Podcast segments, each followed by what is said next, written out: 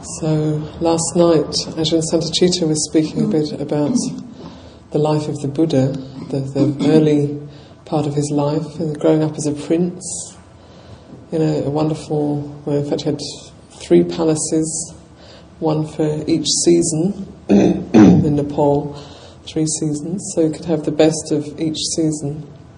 Cool in the summer, warm in the cool season, and dry in the in the rainy season and uh, was surrounded by beautiful clothes, beautiful minstrels and entertainers, and wonderful food, comfortable bed, you know, very everything that one could wish for in terms of physical comfort and pleasure. He experienced as a boy, as a young man, and he was married and had a child.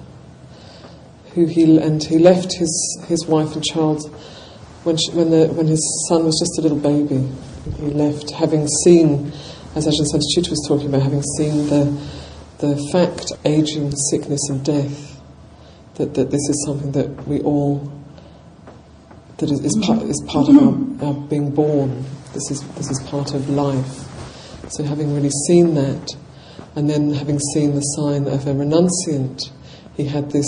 Uh, calling to leave his comfortable, beautiful life and to seek a deeper happiness. So, in, in some ways, I feel like this is a little bit analogous to this time that we live in. You know, we've got. Uh, we can we can fly around the world in, on aeroplanes. We can travel long distances in comfortable cars. We can uh, you know get out our iPhone and and uh, watch movies or iPad if you've got an iPad, watch movies and do all kinds of stuff. You know, just right there in your bag, it's all there. The whole world of entertainment is right with us.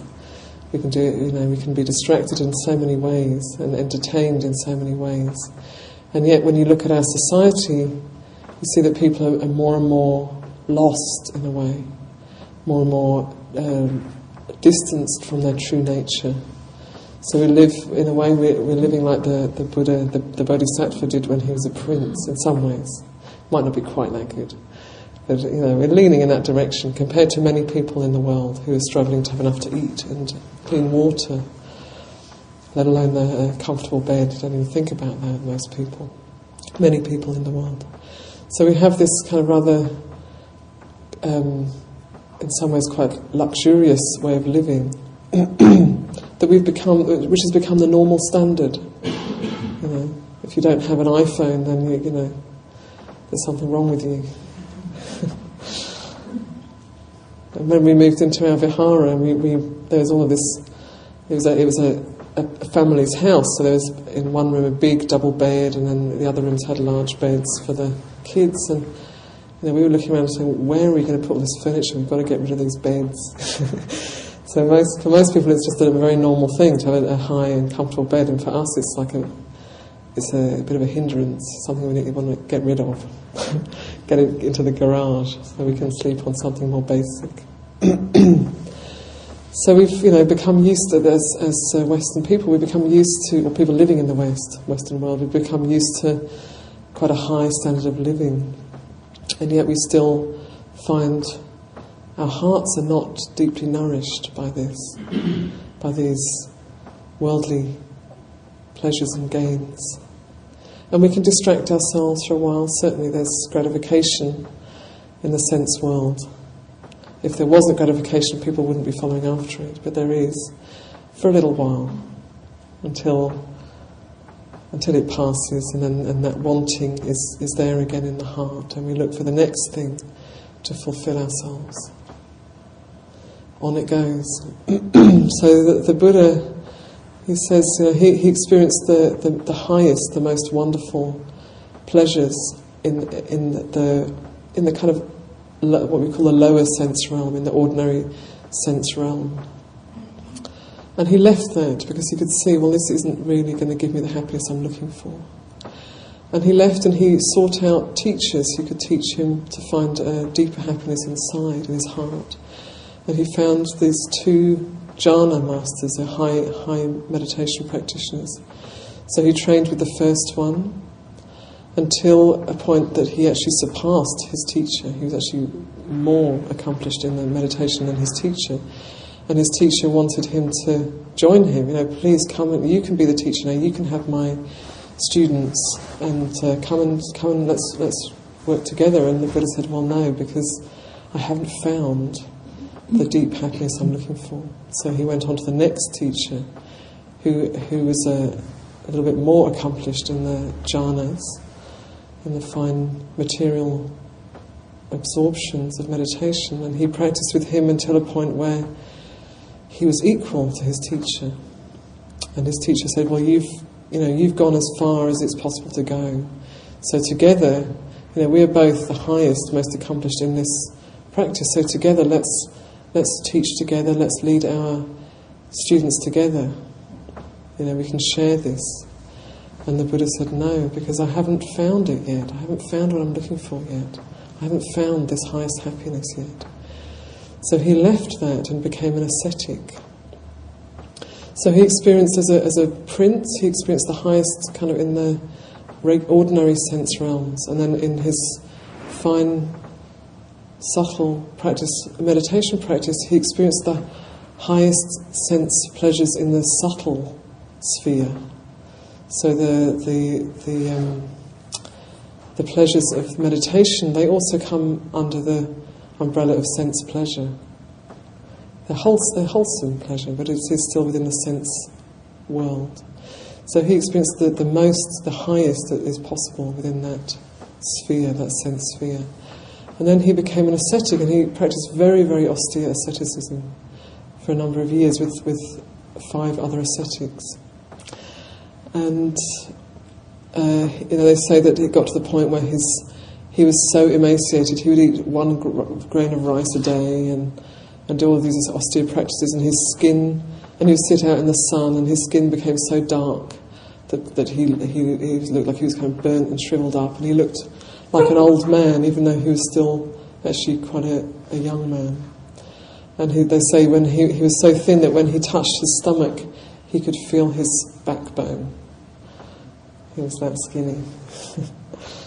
so he was very, very extreme in his practice and experienced very, very extreme pain, physical pain through this practice, in the belief that through experiencing extreme physical pain one could burn up one's karma and become enlightened. So it was a quest for enlightenment. And once he got to a point where he was almost dying, he was trying to meditate and he, he couldn't concentrate. His hair all started to fall out, and he was so thin and emaciated and, and worn out. And he realised, gosh, you know, I can't even get a, a, basic kind of collectedness of mind. You know, this this can't be the way. So. Uh, a young girl, Sujata, came to the forest to apparently said to offer this milk rice to the to the spirits of the forest. And the family had made this rather wonderful offering of this very creamy, delicious milk rice and sent their daughter out to offer it to the, the forest spirits as the kind of things that people do believe in and in, in many countries. So off she went and then she found the, the Bodhisattva looking rather frightening, sitting under this tree, trying to meditate. And she offered, thinking he must be a tree spirit or something, she offered him this wonderful rice. And he took the rice and he ate it, and he felt immediately this sense of well being. And some clarity could come back to his mind again. And, and he recognized, well, you know, it's actually, that this is the way, these are the two extremes the way of sense pleasure and the way of self mortification. These are the two extremes, and the, the path has to be between these two extremes. So like Ajahn Santacitta was saying, it's like flowing down a river. If you, if, you, if you hold onto one bank, you're just holding onto the bank of the river, you're not going anywhere. All the, all the water's rushing past you. If you hold onto the other bank, you're, you're just stuck on that bank of the river, and you need to let go of both, let go of the two extremes, and just let that river take you to the great ocean. And so he had this insight. And he says, he declares that, you know, any any um, pleasure that you may experience in your life, you're saying this kind of basically to everyone, to all of us, any pleasure you might experience in your life, it could be equal to what the Buddha has experienced. But it can't be greater than. And any pain that we might experience in our life, or physical or emotional, mental pain that we might experience in our life, it might be equal to what the Buddha experienced, but it won't be greater than. So, you know, he's saying he's, he's experienced the whole spectrum, from the most wonderful to the most terrible, and has known it and survived it, and has recognized that neither of these are the way. Attaching to either of these is not the way. And the way to freedom and liberation is through letting go of this attachment. So we all experience in our life, in a, in a day, in a, in a meditation sitting, we all experience pleasure and pain. We have, you know, we might be sitting and having a really peaceful, beautiful meditation. The body's relaxed, the mind is settled, it's very pleasant. Or we might be struggling, you know, we, be, we maybe come here with, um, you know, pain in our hearts. We may be grieving or or exhausted from the holiday season. You know, so we come, we bring these things with us, and we may find we're sitting with a grieving heart, or with a with a tumultuous mind, or with a painful body that's aging or sick. So, I found you know, it's very helpful just to just to recognise. Well, this is this is part of existence, you know, this is part of the deal of being a human being. There is pleasure, there is pain, there is joy, there is suffering. and when we attach to it, we add suffering to what is already there. So, pain in itself is, is simply a sensation, it's an indication, it's a, it's a feeling. And when we meet it in that place, it, is, it becomes our teacher. But if we uh, add on to it, oh no, there's something wrong, it's really terrible, it shouldn't be happening, I'm going to be crippled for the rest of my life if I don't move, and all those things our minds can do, we add suffering onto the, the direct experience of feeling. Um, and likewise with, with lovely experiences, you know, we, we hold on to them and we want to be like this forever. We want to be always blissfully happy, always feel have a, a comfortable feeling in the body, always feel connected and whole in every moment. And then we attach to that, and then, you know, inevitably that's going to change unless we're fully enlightened. And then we experience suffering, we experience the loss of what we love.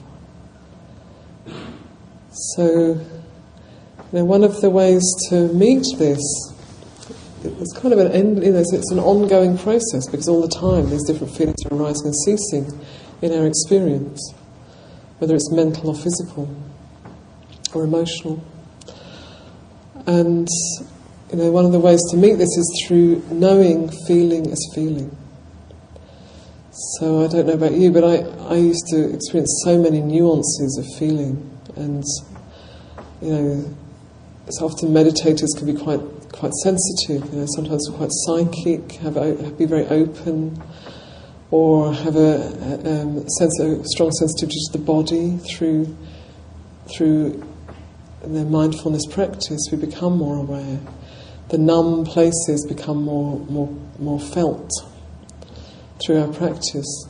And as human beings, you know, we are very sensitive. We're sensitive beings. We're a bit like a little bit like radios, you know, we pick up all of these things that are transmitted. And it's a, it's a, it's a sensitive experience being human. This is how it is. So it can be very helpful just to, to bring to mind the, the simple categories of feeling.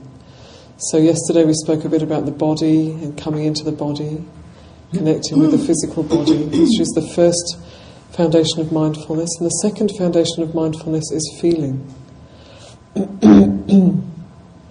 so the Buddha, in, in, different places in the suttas, he, he categorizes feeling. It's always in a very, very simple way. So he either categorizes it as two kinds of feeling, as three kinds of feeling, or as five kinds of feeling. So as two kinds, he says there is pleasant feeling and unpleasant feeling, which is a little bit scanty. And then what we normally, or more frequently hear is there are three kinds of feeling.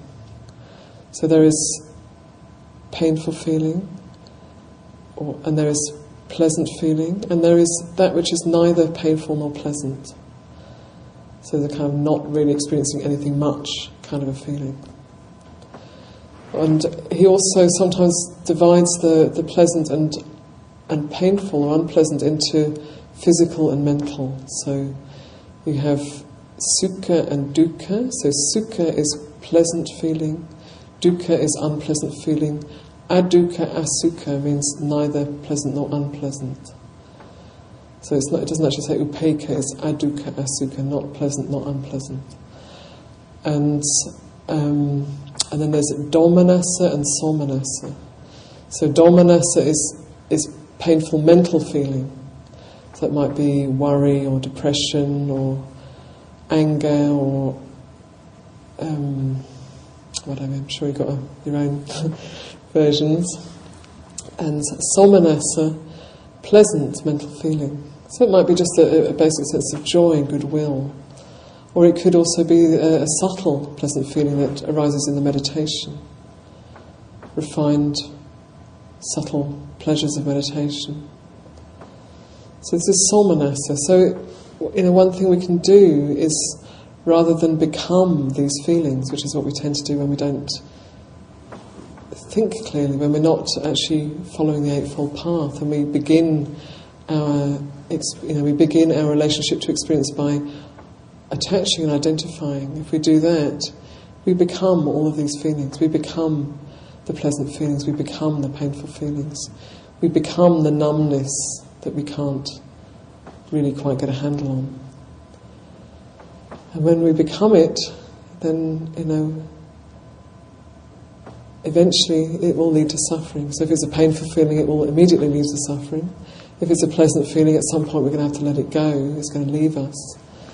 And then there's the suffering of having to be separated from what is lovely. So we do actually have the choice. There is an option of whether to attach or not attach to this feeling. So we can't make the feeling go away. It's not about trying to make the feeling go away. It's not about trying to become a numb person or an unfeeling person. So uh, I don't know. I mean, for myself, when I first started to practice, I was very, very sensitive. So I would feel, you know, it was almost as painful to experience pleasant, pleasant feeling as it was to feel, experience unpleasant feeling because it was also intense. and, you know, there was this quite deluded wish to not feel. I, I want to not have to feel any of this because I feel that pleasant thing and I'm just lost in that, and I feel that painful, I'm just lost in that. And so there's this kind of yearning towards just sort of not feeling and even had a, the idea that an enlightened being would be just kind of not really feeling anything much, you know, just being, not really feeling anything, and everything would just be nice and easy. But as I continue the practice, I, I realise that it's not about not feeling, it's about being with, being present with whatever arises, and letting go. So again and again, each moment, each breath, it's about receiving and letting go of this experience that we have at this moment.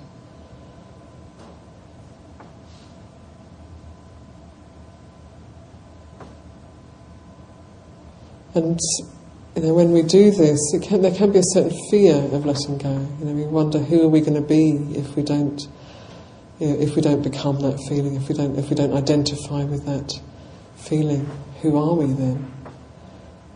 We're just, uh, what, is, what is there if we're not actually attaching? And this is something to be investigated. I'm not uh, offering you the answer. This is something to be investigated in the practice. Who, who am I if I'm not this feeling at this moment? So Sister Ajahn Santacitta was speaking about the, you know, the body being a, a process. And although I've heard that many times before, actually, when she said it, it kind of really struck a chord. And I found, a little while afterwards, I found there's this kind of dissolving experience. Because we, we think ourselves into being something solid and real. And on one level, we are. On one level, we are sentient beings. We are sentient beings, and this is why the Buddha gives the precepts, you know, a way of, as a sentient being to live in a skillful way. And there, are, there are a number of um, different pointers in the sutras as to how to live in a skillful way, how to behave, relate, how to take care of one's responsibilities. You know, he wasn't in any way denying our sentience. But also, you know, when we look really closely, we find that we are thinking ourselves into existence. And when we come back to the to really subtly back to the present moment, what we find is an ever changing experience. Ever changing. Every feeling, every sensation, every thought is, is moving and changing all the time. And even the, you know the like the breath, right? practicing meditation on the breath. You know, we know that without the breath, we, our life is maybe a matter of minutes at the most. If we, you know, without food, we can survive for quite a long time. Without water, we can survive for some time, some days. But without breath, it's, it's a matter of minutes. You know, breath is, is vital. It's our life force. And yet, what is the breath? When we really look at the breath, it's, it's ever changing. It's when we, you know, if we, if we try to capture the breath or hold the breath, then it's no longer doing what it needs to do. It's no longer bringing us life, energy. It's only through its constant change and movement that it is, that it becomes breath, that it is breath. It's, it's through that constant movement. And likewise with our bodies, and if our heart isn't beating, if our heart stops, the body dies. It's because of the constant movement of the heart and of the blood around the, the body. It's because of the constant change that there is this experience of life. So it's kind of a paradox in a way, isn't it? We have this life because of constant change. And when we look carefully, we can be that constant change. And, and start to really notice the places where we hold on and block, attach and protect, defend.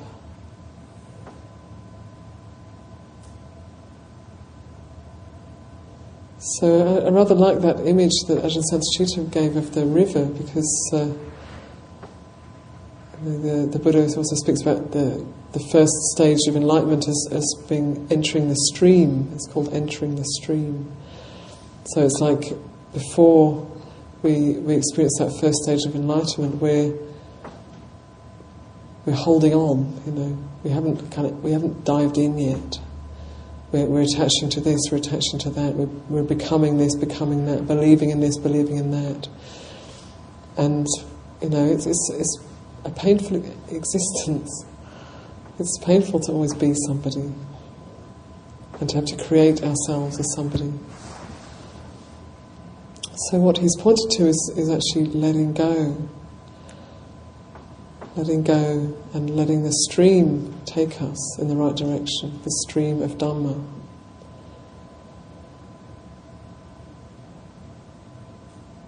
And the, you know, the path begins with understanding impermanence, with uh, understanding the changing nature of things. So we don't have to go anywhere to, to see this. We don't have to even though it can be very helpful to read the sutras, uh, and, and, now we have many wonderful, not many, but some wonderful translations of the sutras. So it is one, you know, it's, it's, it's great to be able to dive in and look into the, the Buddha's teachings directly. But uh, you know, the Buddha also says everything we need to know for our enlightenment is right here in this body and mind. It's right here. So we just need to look in the right way, in the right place, and turn our attention back to this experience, this body, the one that you've got, as it is, this perfectly imperfect body, and the feeling, the feelings that arise.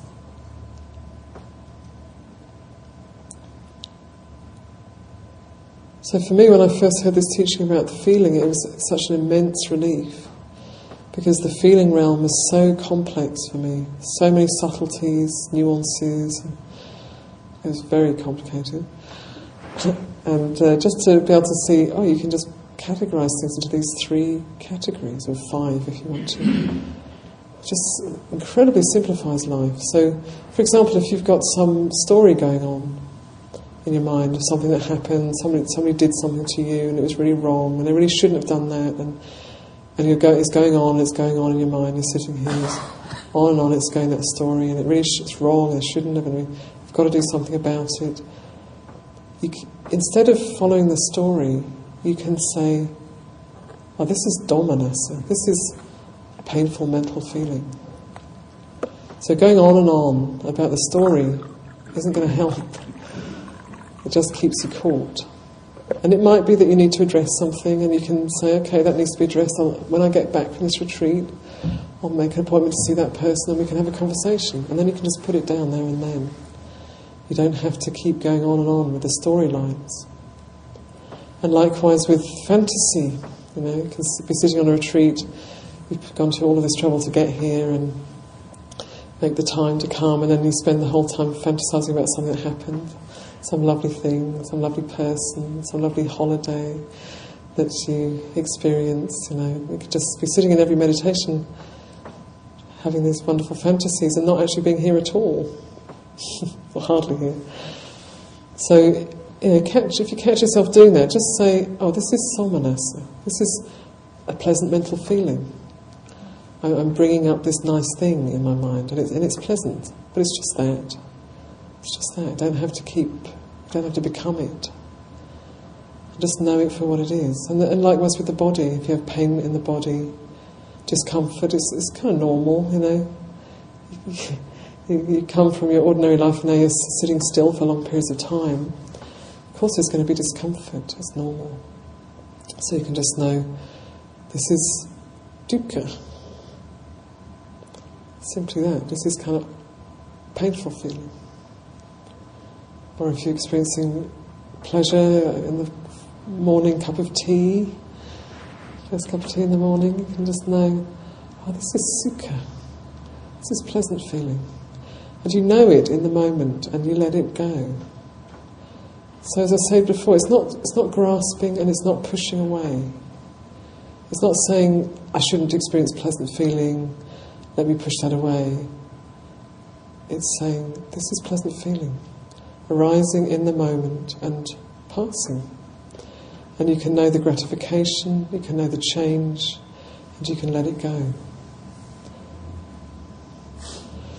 And with adukkha asukha feeling, so it's, it's not upekkha. Sometimes people think it's upekkha. Upekkha means equanimity. But the Buddha doesn't speak about upekkha vedana. He speaks about adukkha asukha vedana which means ah means not. In this context, a short a is, is not. So, not pleasant, not painful. Adukkha, asukha. and we can uh, mistake this for, for a wholesome quality of, of upekkha. Upekkha is a wholesome quality. But actually, it isn't. It's a, it's a not paying attention. So I know that often when people start to do um, body sweeping, guided, guided meditation, if they're guided in meditation on the body, quite often people can't feel very much. We might be able to feel really strong things, but a lot of the experiences just kind of can't really feel anything much. And then you kind of get discouraged. You feel, oh, I can't do that body sweeping meditation. You know, I just can't connect with it. But actually, what that is is not paying attention. That we haven't, we've, we've habitually not paid attention to the body. And then when we try to really pay attention in, in detail, we can't find anything there much. Kind of a bit of a vague feeling of something or other, and a pain here and there, but not really being able to feel each part of the body because we've habitually been living in our heads, in our thinking, and rather ignoring the physical body. So you know, if, if when you're sitting and you and you find and you're looking into the body and you're looking, well, what feeling is present here? And there maybe is a little dukkha, maybe a bit of sukha, and then there's kind of a lot of adukkha, asukha. Then see this as a, an opportunity to come into contact more fully with your body. And as you come into contact, then more feeling will arise. Might take a bit of time. But don't be put off, because this uh, adukkha, asukha, not pleasant, not painful feeling, it's a form of ignorance.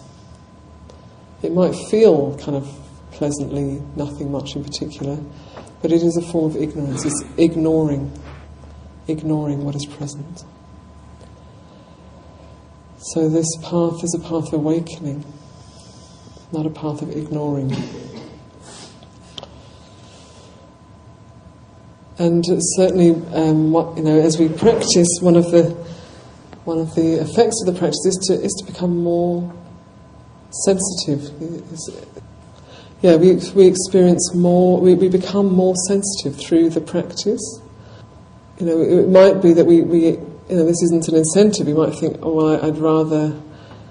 I, I don't want to have to feel everything because it is so painful being a, being a human being. It is a painful experience being separated from our loved ones, having to have contact with what we don't want to be with. You know, it's it's not a. It's, it's kind of takes. It's hard work being human, in that sense, as long as we're attaching. But if we learn to receive life in this moment as it is, and let it pass through us, let it let it be then we are then we are fully present, then we are fully awake, then we are fully human. We're not dissociating, distracting, grasping hold of, pushing away. We're allowing life to live through us. And each of us, are, are, you know, we're each different. So it will, it will live through each of us in a different way. I always think of, we're, we're like we're like instruments. In my mind, I always see us, we're like instruments. And there are flutes, and there are cellos, and there are oboes, pianos, there's all kinds of things, harps. There are all of these different instruments. And, you know, when we allow life to live, be lived through us, you know, we make this a, a particular music, particular to ourselves, to this character we manifest in a particular way that's not quite the same as anybody else. And of course, you know, if we work together, then we can have a, an orchestra or even a symphony orchestra. One person can do can can bring something beautiful into the world, something good into the world, but many people working together, this can do. They can be, can do great good. So, today we wanted to really focus on feeling and to learn to simplify our lives so by bringing the mind into direct attention with what is happening in the moment and knowing it for what it is, receiving it as it is, letting it go.